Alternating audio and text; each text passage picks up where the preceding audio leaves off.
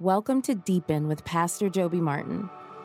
The Church of 1122 is a movement for all people to discover and deepen a relationship with Jesus Christ, and we're praying this message helps you deepen your relationship with Him. Now let's dive in. Hey, church family, uh, week three of one another's. This week, uh, we're in Romans chapter 12, verse 10, and it says this Be devoted to one another in brotherly love, or some translations say, love one another with a brotherly affection. Well, as we just studied last week in Big Church, when Jesus calls his first disciples, one of the first things that he does uh, is, is he calls he calls Andrew on the shore, and the first thing that Andrew does is he goes and he gets his brother. And then he also goes and calls Philip, and Philip goes and gets his one more, which is Nathaniel. And Nathaniel's got all these questions, and he's like, Philip thinks, We found him. We found the Messiah.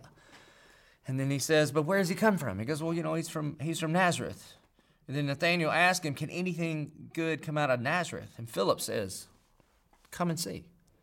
You see, one of the ways that we can love one another with a brotherly affection is we can invite the people that God has placed into our lives to come and see and meet Jesus for themselves. Now, in Romans chapter 12, where, where we find this one another, um, there's actually like three or four of the one another's in this passage.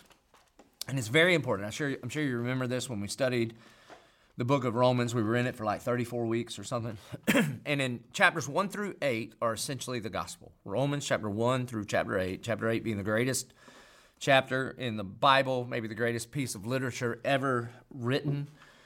And Romans chapter 8 lays out the gospel of Jesus Christ. And then Romans chapter 9, 10, and 11 cover Israel's role in God's movement through them in redemptive history. But not just like the state, that's not what we're talking about necessarily, but talking about the people of faith that, that have been given faith by God that are the spiritual children of Abraham. So for 9, 10, and 11, talks about Israel's role in God's redemptive history. And then in Romans chapter 12 through the end, the book pivots and now talks about how then are we to live if we have surrendered our life to the Lordship of Jesus Christ. And so there, there's all these instructions on how we are to live with one another and love one another and one another one another. And so in chapter 12, verse 1 of Romans, Paul says, I appeal to you, therefore, brothers. And the therefore is there because he just laid out the gospel in chapters 1 through 8.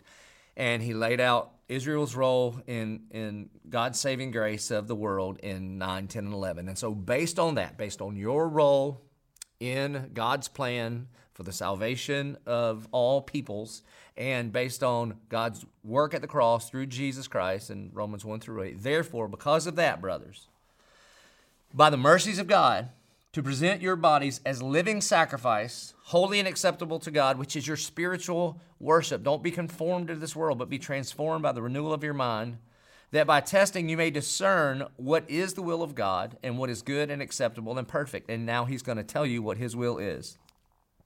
And a big part of it is how we live with one another and how we treat one another. it says, For by the grace given to me, I say to everyone among you not to think of himself more highly than he ought to think, but to think with sober judgment, each according to the measure of faith that God has assigned. For as in one body we have many members, and the members do not all have the same function, so we, though many, are one body in Christ and individually members of one another, having gifts that differ according to the grace given to us. Let us use them. If prophecy, in proportion to our faith. If service, in our serving. The one who teaches in his teaching. The one who exhorts in his exhortation. The one who contributes in generosity.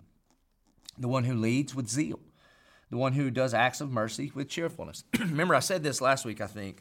You see, the Bible calls us, the church, a body, and, and and we're all different members and we all have the, the part of the body god has called us to play but what he's saying is is that everyone among us first of all we shouldn't think too highly of ourselves and we should play the role god has given us according to the gifts that he has given us but when body parts meet together, like if you don't have cartilage in your knee and you go bone on bone there, eventually, because it rubs together and there is nothing there to, to bring viscosity between those two bones, then it will, it will heat up, it will tear down, and eventually it will break.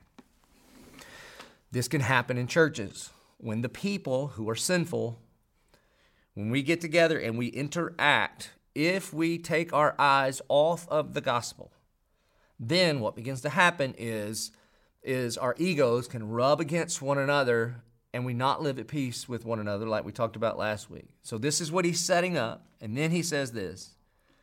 Let love be genuine. In 1 Corinthians chapter 12, the apostle Paul rolls out this illustration about the church being like a body.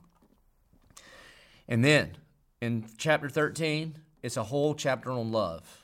And the reason I think that that chapter is there on love, right after the chapter on being the body of Christ, is because love is like the motor oil in the engine that is the truck, that is the church. So that when when different parts rub up against each other and create friction, it is love that is like the motor oil that keeps the engine running. This is why in Romans 12 9 he says, Let love be genuine. Abhor what is evil, hold fast to what is good. And then here's our one another. Love one another with brotherly affection. And then he tells us how to do it. Outdo one another in showing honor. That's one of the one another's too, by the way. Don't be slothful in zeal. Be fervent in spirit. Serve the Lord. Rejoice in hope. Be patient in tribulation. Be constant in prayer. Contribute to the needs of the saints and seek to show hospitality. And he goes on to say, Bless those who persecute you. Bless and do not curse them. Rejoice with those who rejoice. This is how we are to love one another with brotherly affection. Rejoice with those who rejoice. Weep with those who weep. Live in harmony with one another. Do not be haughty, but associate with the lowly. Never be wise in your own sight. Repay no evil for evil, but give thought to do what is honorable in the sight of all. And if possible, so far as it depends on you, live peaceably with all. Beloved, never avenge yourself but leave it to the wrath of God, for it is written, Vengeance is mine, I will repay, says the Lord. To the contrary, if your enemy is hungry, feed him. If he's thirsty, give him something to drink.